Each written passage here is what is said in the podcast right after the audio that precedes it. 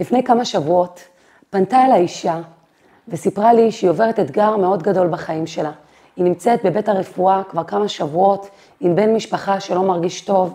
היא אומרת, אני מרוקנת מכוחות, אין לי כוח יותר לאתגר הזה, זה גדול עליי, קשה לי, אני לא מבינה למה זה קורה, אני מתחילה לאבד את האמונה שזה ייגמר טוב, ושמעתי שיש לך משפטי אמונה, אז תשלחי לי כמה, אולי זה יחזק אותי.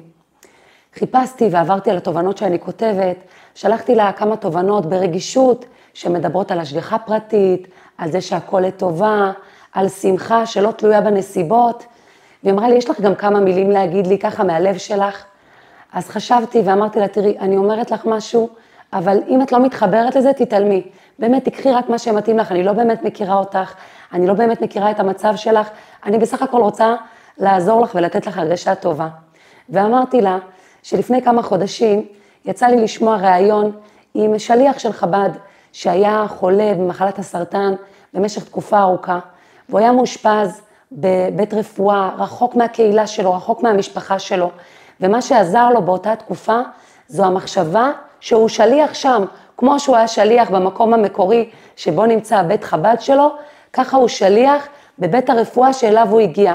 ולכן הוא התמקד כל הזמן, למרות הכאבים, למרות הקושי, במה הוא צריך לעשות כאן, את מי הוא יכול לקרב, את מי הוא יכול לשמח, את מי הוא יכול לעודד, ובמחשבה שברגע שהוא ימלא את השליחות הזאת, היא תסתיים, והוא יוכל להרגיש טוב ולחזור למקום שממנו הוא הגיע. ולמרבה הפלא, האישה הזאת שרחוקה לגמרי מהתכנים, לכאורה, שעליהם דיברתי, מהעולם הזה של שליחות, של חשיבה כזאת רוחנית על הסיטואציה, אמרה לי, את יודעת מה? אני מקבלת את זה. פתאום הקול שלה היה נשמע לגמרי אחרת. פתאום כאילו נמסכו בה כוחות, אנרגיות, פתאום זה כבר לא כזה גדול עליה. אני אסתכל למי אני יכולה לעזור, יש שם עוד משפחות, אולי אני אעודד אותם, תודה רבה. וככה הסתיימה השיחה שלנו. אנחנו נפגשות עם פרשת וישב. פרשת וישב, בשבוע שבו מציינים בכל העולם היהודי את י"ט בכסלו, יום שנקרא ראש השנה לחסידות, ותכף נסביר מה מיוחד ביום הזה, אנחנו נראה איך פרשת וישב ואיך י"ט בכסלו נותנים לנו את הכוח למלא את הבור הזה, את הבור הזה של חוסר האנרגיה, את הבור הזה של הריקנות והתחושה ש, שאני מרגישה לא מחוברת לכלום, שאין לי כוחות, איך אפשר למצוא את הכוח, איך אפשר להתמלא, ולא רק לשרוד את המצב, אלא אפילו להיות שליחה בתוך מצב של אתגר. אז פרשת וישב נפתחת ביעקב אבינו, וישב יעקב. אנחנו כבר יודעות שהוא הגיע לכיוון ארץ כנען. למה צריכים לספר לנו שהוא התיישב במקום? ואנחנו יודעות שבכל מילה שיש בתורה, יש משמעות במילה, בניסוח המדויק שלה. אז אומר לנו רש"י, ביקש יעקב לישב בשלווה, קפץ עליו רוגזו של יוסף. יעקב רצה מנוחה, הוא רצה שקט. 14 שנה הוא עבד אצל לבן, ועבד שם עבודה לא פשוטה. חי, צדיק, בתוך בית של רשע. אחר כך הוא נאלץ להיפגש עם עשיו ולהתמודד מולו. עכשיו הוא רוצה שקט. אז שואלים, מה זאת אומרת אתה רוצה שקט? הרי הקדוש ברוך הוא מכין לצדיקים לעתיד לבוא שקט וגן עדן שם בעולם הבא. אבל כאן בעולם הזה הגעת לעבוד, למה אתה רוצה שקט? אלא שיעקב אבינו רצה שקט כדי לעבוד את השם בשלמות.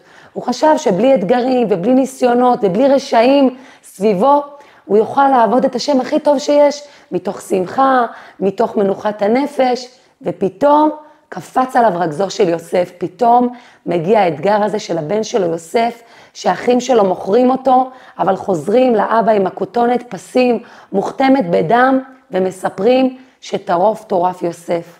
למה? למה הוא לא יכול לשבת בשלווה? למה זה קורה גם כל כך הרבה פעמים בחיים שלנו, שהנה כבר עברתי אתגר והגיע שקט, ופתאום מגיע אליי עוד איזה אתגר, משהו עוד קופץ עליי. מה, אלוקים, אתה רוצה שאני אעבוד אותך מתוך שמחה, ובשלווה ובשלמות, תן לי את התנאים המיטביים, למה אתה כל הזמן מאתגר אותי? אז אנחנו נראה שבסופו של דבר, בזכות האתגר הלא פשוט הזו, הזה שבמשך שנים הוא חי במחשבה שהבן שלו יוסף נלקח ממנו טרוף טורף יוסף, בסופו של דבר יוסף הפך למושל מצרים, יעקב אבינו מגיע עם כל משפחתו למצרים, ובמשך 17 שנים הוא באמת יושב שם בשלווה, ואלו היו השנים הכי טובות בחיים שלו. זאת אומרת, השלווה שאנחנו רוצות, היא תגיע, אבל היא תגיע על ידי אתגר. האתגרים, הניסיונות, הם אלה שמעלים אותנו לדרגה גבוהה יותר, ובסופו של דבר המטרה שלהם היא לטובה. ובואו נראה מה באמת קרה עם יוסף הצדיק. אז יוסף הוא הבן האהוב על אבא שלו, הוא תפר לו כותונת פסים, והוא כל הזמן, הוא יושב עם האחים שלו ומלשין עליהם לאבא, על איך שהם מתנהגים ועל מה הם מדברים ומה הם אוכלים. הוא מלשין עליהם, ולא מספיק שהוא מלשין עליהם, הוא גם מספר להם על החלומות שהוא חולם.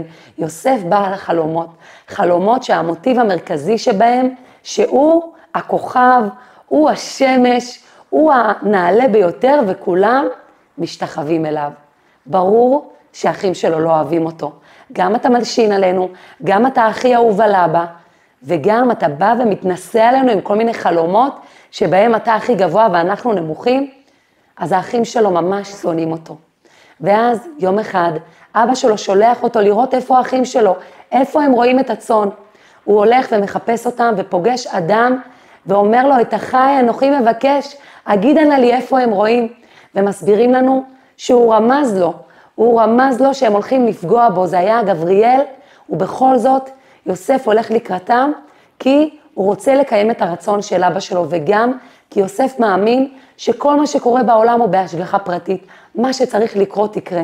הוא מגיע לאחים שלו, והם רואים אותו וכבר לא יכולים יותר, הם מחליטים שהם רוצים להרוג אותו. ראובן, האח הבכור, יש לו אחריות אישית, והוא אומר, עזבו, אל תהרגו אותו, שימו אותו בבור. ובאמת, הם משליכים אותו לבור. ופתאום עוברת שיירה של סוחרים מדיינים, ויהודה, עוד אחד מהאחים, מציע שימכרו אותו למדיינים. ככה הם אמנם לא יהרגו אותו, אבל ייפטרו ממנו. והם מוכרים אותו לשיירת מדיינים הזאת שנוסעת. ויוסף הצדיק, שעד עכשיו היה בן תפנוקים, עם כתונת הפוספסים של אבא שלו, נופל למקום הכי נמוך שיש, בהתחלה לבור, ואחר כך הוא נמכר לעבד. וכשמספרת לנו התורה שיוסף מושלך לבור, היא אומרת לנו, והבור ריק, אין בו מים. אז אומר רש"י, הפרשן של התורה, אם הבור ריק, ברור שאין בו מים, מה החזרתיות הזאת? אז אומרים לנו, אין בו מים, אבל נחשים ועקרבים יש בו. וזו בדיוק הנקודה שדיברנו בה עליה בהתחלה, הבור ריק. הרבה פעמים בחיים הבור שלנו ריק. הבור זה המקום הפנימי הזה של האנרגיה, אני מרגישה שהוא ריק. אין לי כוח, אין לי כוח להתמודד עם מה שעומד לפתחי. אין לי מים שיחיו אותי, ותכף נראה מה זה המים האלה. ולפעמים הבור ריק, זה אומר שאני לא מרגישה עונג ואני לא מרגישה שמחה, ואני מחפשת את זה ממקומות אחרים, ואני נופלת לנחשים ולעקרבים. מה זה הנחשים והעקרבים האלה? אז עכשיו אנחנו נראה. מים, הם נמשלו לתורה, התורה נמשלה למים. כשהבור ריק ואין בו מים, יש בו נחשים ועקרבים. אין מצב של ואקום. אם אני מלאה בתוכי, באמונה, בלימוד, בחשיבה חיובית, במעשים טובים, אז הנחשים והעקרבים לא כל כך בקלות ישבו אותי, ותכף נבין מה הם. אבל ברגע שאני מרגישה שאני מרוקנת, ברגע שאין לי איזה משהו לקחת ממנו חיות, איזה משהו רוחני, אמונה, לימוד, אז הנחשים והעקרבים יכולים להפיל אותי בקלות רבה. ומה זה הנחשים והעקרבים? זה כל מיני תענוגות זמניים, כל מיני דברים בעולם הזה שמפתים אותי וגורמים לי לחשוב, הנה, זה מה שייתן לך כוח, זה מה שייתן לך שמחה, זה מה שייתן לך אנרגיה. כל מיני התנהגויות כאלה שנותנות תחושה טובה לשנייה, אבל מיד משאירות אותי מרוקנת בחזרה. כשאני מלאה במים, כשאני בלימוד, כשאני מחוזקת באמונה שלי שהכל לטובתי, כשאני רואה שיש לי שליחות, כמו אותה אישה שנמצאת בבית הרפואה, במצב לא פשוט של בן משפחה, אבל אם היא עסוקה במשפטים של אמונה, אז הבור לא ריק, יש לה מים. ואם היא עסוקה במחשבה שהיא הגיעה לשם בהשגחה פרטית, אלוקים הביא אותה לשם, ושבטח יש לה שם איזה תפקיד, והיא פוקחת את העיניים לראות את מי היא יכולה לעודד, למי היא יכולה לעזור, מה היא יכולה להוציא מתוך המצב הזה, אז הבור לא ריק, ואז היא יכולה להיות נוכחת, והיא יכולה להוציא כל כך הרבה דברים טובים מתוך האתגר הזה, מתוך הקושי. מה זה נחשים ועקרבים? נחשים ועקרבים זה גם כל הדברים שסוחבים אותי למחשבות על האתמול ועל המחר. כתוב שהנחשים מקישים מהראש, והעקרבים מקישים מהזנב, והם נמשלים לכל מיני מחשבות שגונבות אותנו למה שקרה, כן, לזנב, לעבר, ולמה שהולך לקרות, לראש, לעתיד. כי מה זה גורם לי בינתיים? לא להיות נוכחת בכאן ובעכשיו. וזה עוד דבר שמרוקן לי את הבור הפנימי. אני לא נוכחת, אני לא נמצאת. כי קשה לי, כי אני מרגישה שאין לי מים, שאין לי כוח להתמודד עם הדברים שעומדים לפתחי. אז מה מציעים לנו? מציעים לנו, וזה מה שמציעה לנו תורת החסידות, בדיוק השבוע חוגגים את י"ט בכסלו, ראש השנה לחסידות.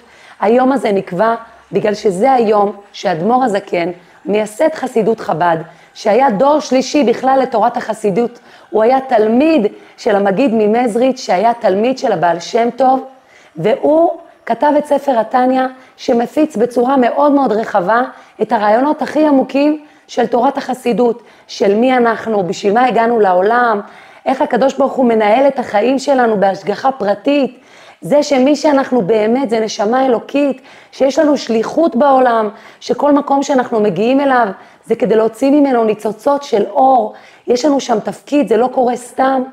ואדמו"ר הזקן יצא ממאסר בי"ט בכסלו, השבוע. וגם הוא, שזרקו אותו כביכול לבור, למאסר, הוא ראה את זה בצורה של השגחה פרטית, כמו יוסף הצדיק, שתכף נראה איך דווקא זה שהוא הסתכל על זה בצורה חיובית, גרם לו לצאת משם ולהפוך להיות מושל. אדמו"ר הזקן, בעל התניא, שניאור זלמן, מייסד חסידות חב"ד, הוא ידע שהוא לא נשלח לכלא בתור בן אדם פרטי שעשה איזה מעשה בעייתי, אלא הלשינו עליו, ובאמת הלשינו עליו, שהוא שולח כסף לטורקים בארץ ישראל נגד הממשל ברוסיה, ולכן כלאו אותו. הוא הבין שמדובר כאן בקטרוג שמימי. שהקדוש ברוך הוא מעביר אותו פה איזשהו סיפור שלם בגלל העובדה שהוא מפיץ חסידות, שהקטרוג הוא על תורת החסידות, לא רק עליו כאדם פרטי. ולכן הוא האמין שהוא יצא מזה, ולא רק שהוא יצא מזה, בסופו של דבר הוא יצא, וזה נתן את האות להפצת תורת החסידות בצורה כל כך רחבה, שהיום הרעיונות האלה הם נפוצים בכל מקום, לפעמים אנחנו אפילו לא יודעות מה המקור שלהם. כל כך הרבה אנשים מצטטים, תחשוב טוב ויהיה טוב, ואין להם מושג שמי שטבע את המשפט הזה זה אדמו"ר הזקן, בעל התניא. כולנו יודעים חסידות, גם אם נדמה לנו שלא. וביום הזה שאדמו"ר הזקן יצא ממאסר לגאולה, זה הפך להיות יום של חג, ראש השנה לחסידות, יום שבו ניתן האות שכל יהודי יכול ללמוד את הרעיונות העמוקים האלה. למה זה חג שלי, שרבי יצא ממאסר? בגלל שכמו שהיום הזה הוא חג הגאולה של אדמו"ר הזקן, הוא יכול להיות חג גאולה בשביל כל אחת ואחת מאיתנו. כל אחת היא נמצאת בגלות, באיזשהו תחום בחיים שלה, יש לה איזה קושי, היא מרגישה בבור, קשה לה, אין לה מים, אין לה אנרגיה, היא מרגישה שזה גדול עליה. העקרבים והנחשים כל הזמן נוקצים אותה מפה ולשם, היא במחשבות כואבות על מה שקרה, היא בחרדות על מה שיהיה, ובינתיים אני לא מצליחה להיות כאן ועכשיו. אז איך אני יכולה למצוא כוחות? איך אני יכולה להיות מסוגלת להתמודד עם מה שקורה לי כאן ועכשיו ומתוך שמחה? בואו נראה מה עשה יוסף הצדיק. יוסף, האחים שלו מחליטים למכור אותו למדיינים, ובאמת הוא מגיע והם לוקחים אותו ומחליטים למכור אותו לפוטיפר שהיה שר אצל פרעה והוא הופך להיות מושל בבית שלו. בכל מקום שמגיע הוא נהיה מושל. איך הוא נהיה מושל? בהתחלה שם, אחר כך כשהוא נשלח לבית הכלא הוא נהיה גם שם מושל, ואז הוא נהיה מושל מצרים. מה זה להיות מושל? להיות מושל זה שאני שולט. המחשבות שלי שולטות על הרגשות. נכון, קשה לי, נלקחתי מהבית של אבא שלי, הייתי בן תפנוקים, גם ככה אני עובר קשיים מגיל קטן. אימא שלי, אימא שלו נפטרה כשהוא היה ילד קטן, הוא עבר כל כך הרבה קשיים, ובכל זאת הוא הופך להיות בכל מקום מושל. מאיפה הוא לוקח את הכוח להפוך להיות מושל בכל מקום, בגלל שהוא מאמין שהכל בהשגחה פרטית. וגם בפרשה הבאה אנחנו נראה שהוא נפגש עם האחים שלו, הוא לא כועס עליהם, הוא לא שונא אותם, הוא מרגיע אותם, הוא אומר, אלוקים חשבה לטובה. אלוקים חשבה לטובה. כל דבר שקורה איתי בחיים, כל מקום שאני נמצאת בו, גם מקום לא נעים, הוא בהשגחה פרטית. אלוקים הביא, הביא אותי לשם. וזה שאני מאמינה שזה בהשגחה פרטית, ושלא הגעתי לשם לשווא, ויש משמעות למה שאני עוברת, המשמעות הזאת היא מים, היא ממלאת לי את הבור בכוח, בתקווה, אני לא סתם חווה את מה שאני חווה, יש לזה משמעות, יש לזה סיבה חיובית, אני לא סובלת לשווא. זה כמו שיולדת, כואב לה מאוד מאוד בצירים, אז אומרים לה, כל ציר מקרב אותך לתינוק שלך. אז מה, נהיה לה כואב פחות? לא. מאוד מאוד כואב לה, אבל היא יודעת שלכאב הזה יש משמעות, אז היא מרגישה את זה אחרת, היא מדמיינת את התינוק, היא מדמיינת שהכאב הזה לא יימשך לעד, ואז זה נותן לה כוחות. וככה אותו דבר, כשאני עוברת אתגר ומאמינה שהוא מאת השם ולטובתי, אז אני מרגישה שיש משמעות לכאב ואני מסתכלת עליו אחרת. אחת המתנות שנותנת לנו תורת החסידות זה ההבנה שיש משמעות לכל דבר שקורה איתנו, שאנחנו שליחות בכל מקום שאנחנו נמצאות והכל בהשגחה פרטית. ותשימו לב משהו מדהים. התורה מספרת לנו שהשיירת מדיינים הזאתי שלקחה את יוסף, קנתה אותו כעבד, היא נסעה בסמים, צורי ולוט, בסמים, כל מיני שמות של בסמים. אז שואלים, מה אכפת לנו מה היא נסעה? מה זה משנה? מה היה המטען שלה? אז מסבירה לנו התורה שבדרך כלל השיירות האלה של הישמעאלים היו סוחבות עופרת וכל מיני חומרים עם ריח רע. וכשיוסף נמכר לעבד, הוא הולך עם השיירת והם נוסעים בסמים כדי להמתיק, כדי שיהיה ריח טוב לצדיק הזה כשהוא נלקח למקום הלא פשוט שהוא נלקח. אז ישר נשאלת השאלה, הקדוש ברוך הוא, אם אתה כל כך אוהב אותו, אם אכפת לך ממנו, אז למה אתה נותן שהוא יימכר לעבד?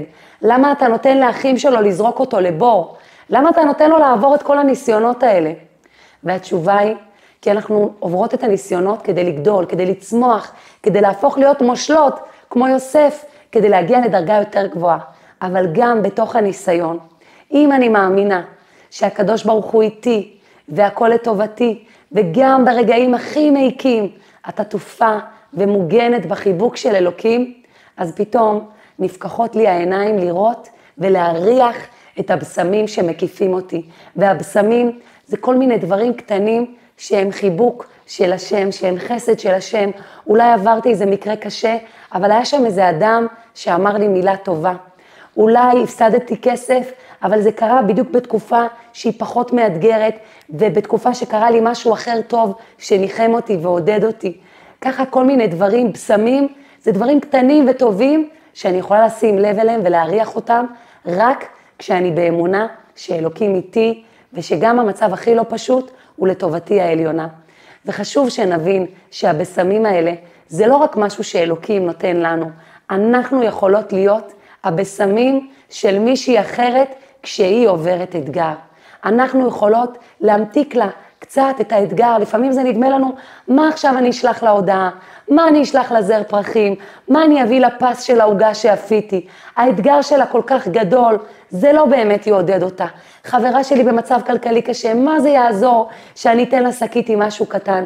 כן, כן, כי גם אנחנו יכולות לראות שעברנו אתגרים בחיים, המילה הטובה, המעטפה הקטנה, המחווה הכי קטנה, גרמה לנו להרגיש שאנחנו לא לבד, שזוכרים אותנו, שרואים אותנו.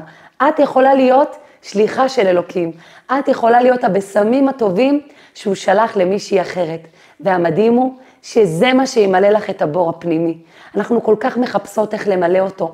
אנחנו מסתכלות על כל מיני סרטונים, אנחנו קוראות כל מיני ספרים של העצמה, של חשיבה חיובית, אנחנו קונות כל מיני דברים שלא בטוח אנחנו צריכות, אנחנו אוכלות כל מיני מאכלים.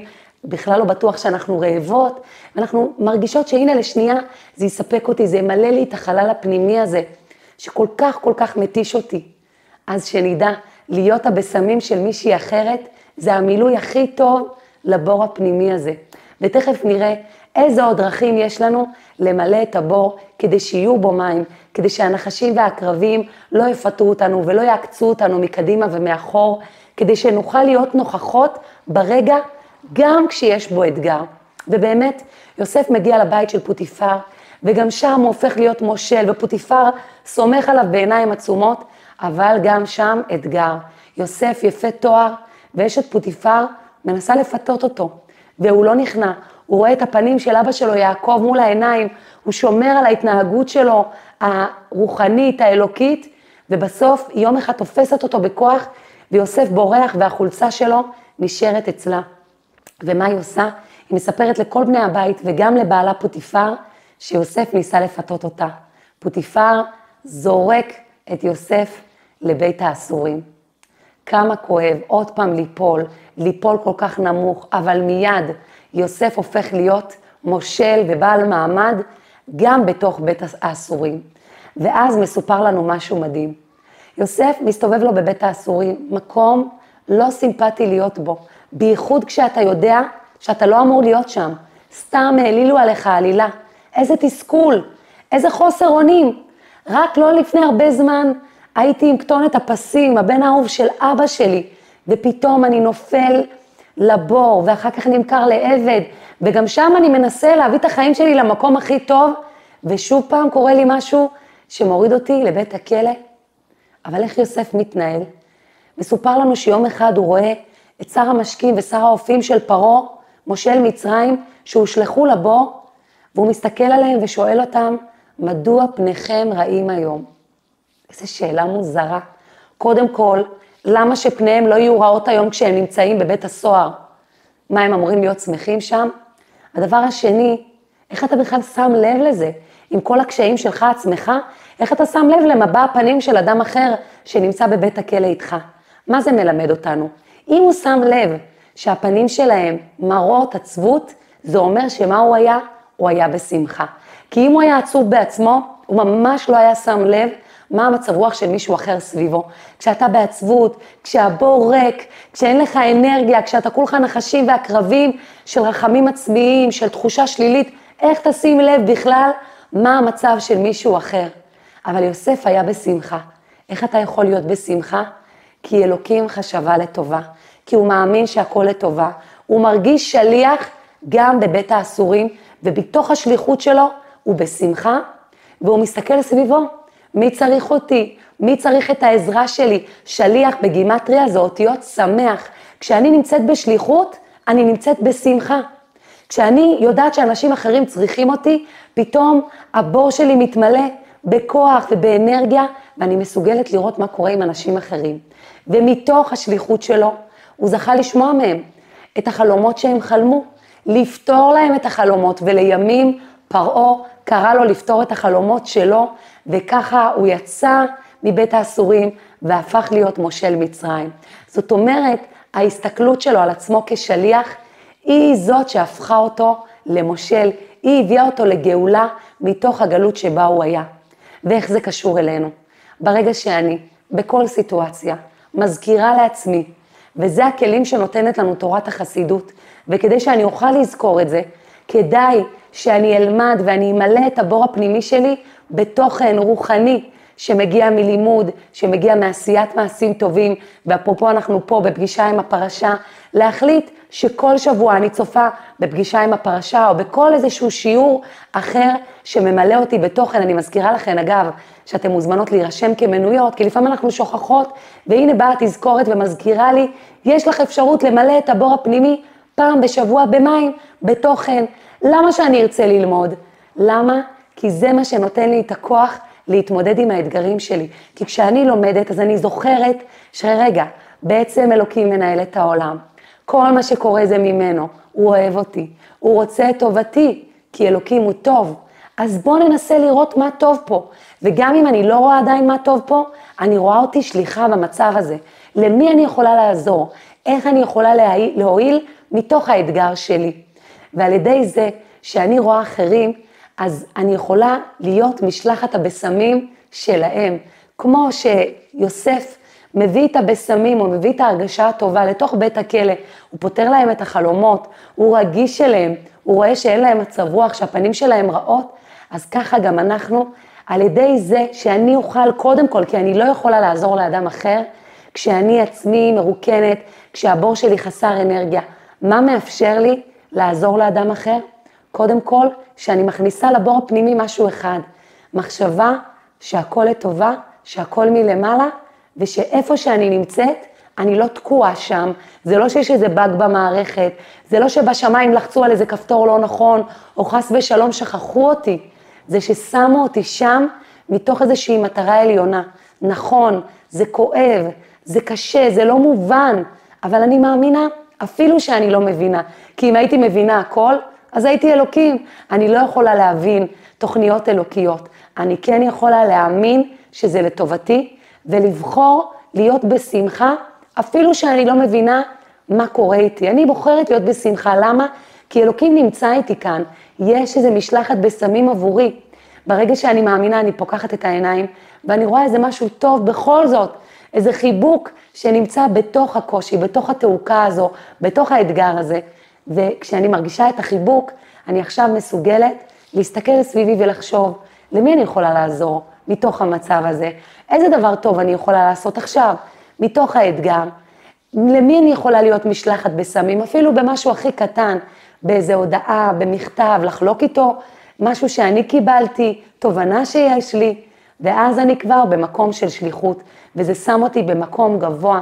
אני לא נשלחתי לבור, אני יכולה להיות מושל, למשול ברגשות שלי אל מול הסיטואציה הלא פשוטה שאיתה אני מתמודדת. ואם ככה אני אצליח להסתכל, לא רק שאני אוכל לשרוד את המצב, אני גם לא אברח. הנחשים והקרבים לא יעקצו אותי מקדימה ומאחור, ויגרמו לי כל הזמן לחשוב בנוסטלגיה על הטוב שהיה פעם, או בצער על משהו שעשיתי פעם, שאולי בגללו קרה המקרה הזה. גם לא לחשוב על העתיד בחרדה ממה יהיה אם ככה עכשיו, או לחלופין בבריחה, שאני רוצה כבר לצאת מהמצב הזה. אני אצליח להיות נוכחת במצב הנוכחי ולהגיד לעצמי, עכשיו, עכשיו, איפה שאני נמצאת, אלוקים רוצה שאני אהיה. פה במצב הזה הוא מחבק אותי. נכון, אני נמצאת באתגר, אבל הוא מחבק אותי, כמו אימא שלוקחת את הילד שלה לטיפול שיניים כואב, והוא לא מבין איך אימא לוקחת אותי לכזה מקום כל כך כואב לי. הוא לא רואה שבסופו של דבר עוד כמה שנים, כשהוא יוכל לחייך חיוך גדול, זה בזכות אימא שהתעקשה לטפל לו בשיניים.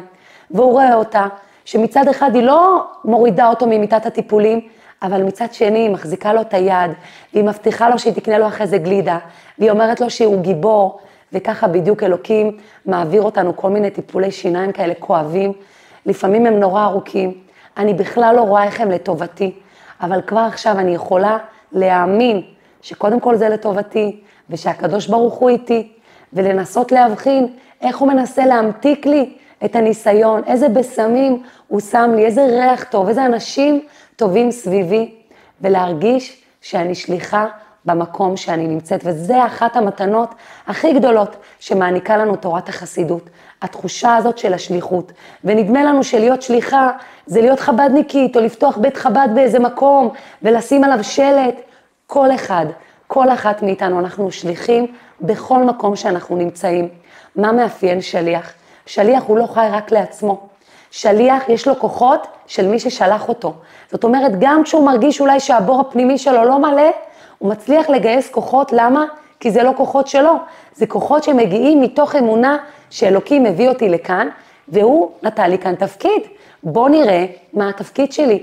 ואז אני פוקחת את העיניים, ואני מסתכלת סביבי, אני לא חיה לבד, ויש כל כך הרבה הזדמנויות לעזור לאחרים, יש כל כך הרבה הזדמנויות להיות משלחת הבשמים עבורם, והמדהים הוא שכשאני עושה את הטובה הזאת כביכול לאדם אחר, אני נהיית שליחה קודם כל בשבילי. הבור הפנימי שלי מתמלא לגמרי. פתאום אני נמצאת במקום הרבה יותר גבוה. אני מרגישה שאני יכולה למשול ברגשות שלי, במחשבות שלי. ופתאום כבר לא כל כך מפתה אותי להסתכל מה אנשים אחרים עושים ולהשוות את עצמי, וכמובן שזה משהו שתמיד מוריד אותי נמוך, או לאכול כל מיני דברים שאני לא צריכה, לקנות יותר מדי דברים שאני לא צריכה, כי הבור לא ריק, יש בו מים, יש בו מים של משמעות, שאני עוברת משהו לא סתם, ויש בו מים של שליחות, ואת השליחות הזאת ואת המשמעות הזאת, מאיפה אנחנו שואבים? על ידי המים של התורה.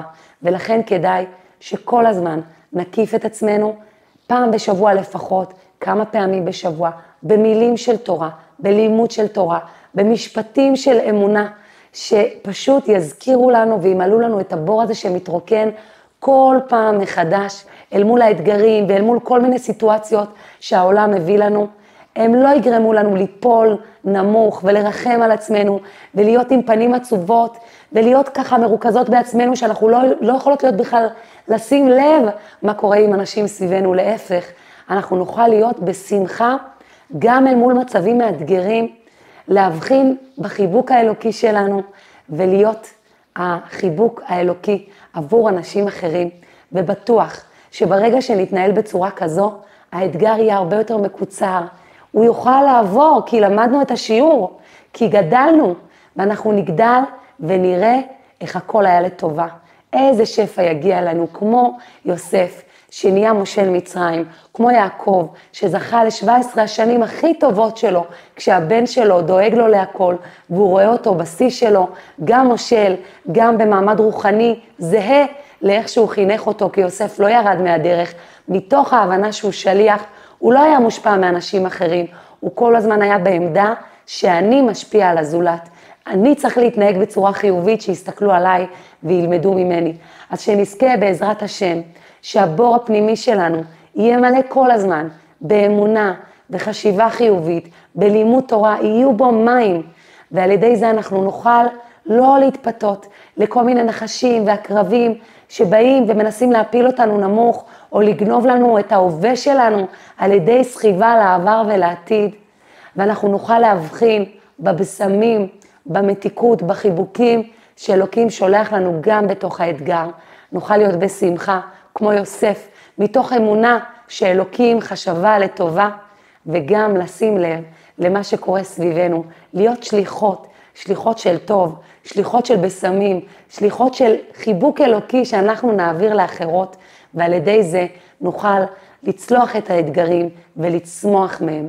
אז שיהיה לנו בעזרת השם שבוע מבורך, שיהיה לנו י"ט כסלו, חג גאולה שמח, שנזכה להתחזק בלימוד החסידות ובדרכי החסידות, ללמוד פנימיות התורה, למלא את עצמנו בתוכן, בדרכי החסידות, להתנהל בעולם מתוך תודעת שליחות ולשאול את עצמנו כל הזמן, מה צריכים ממני?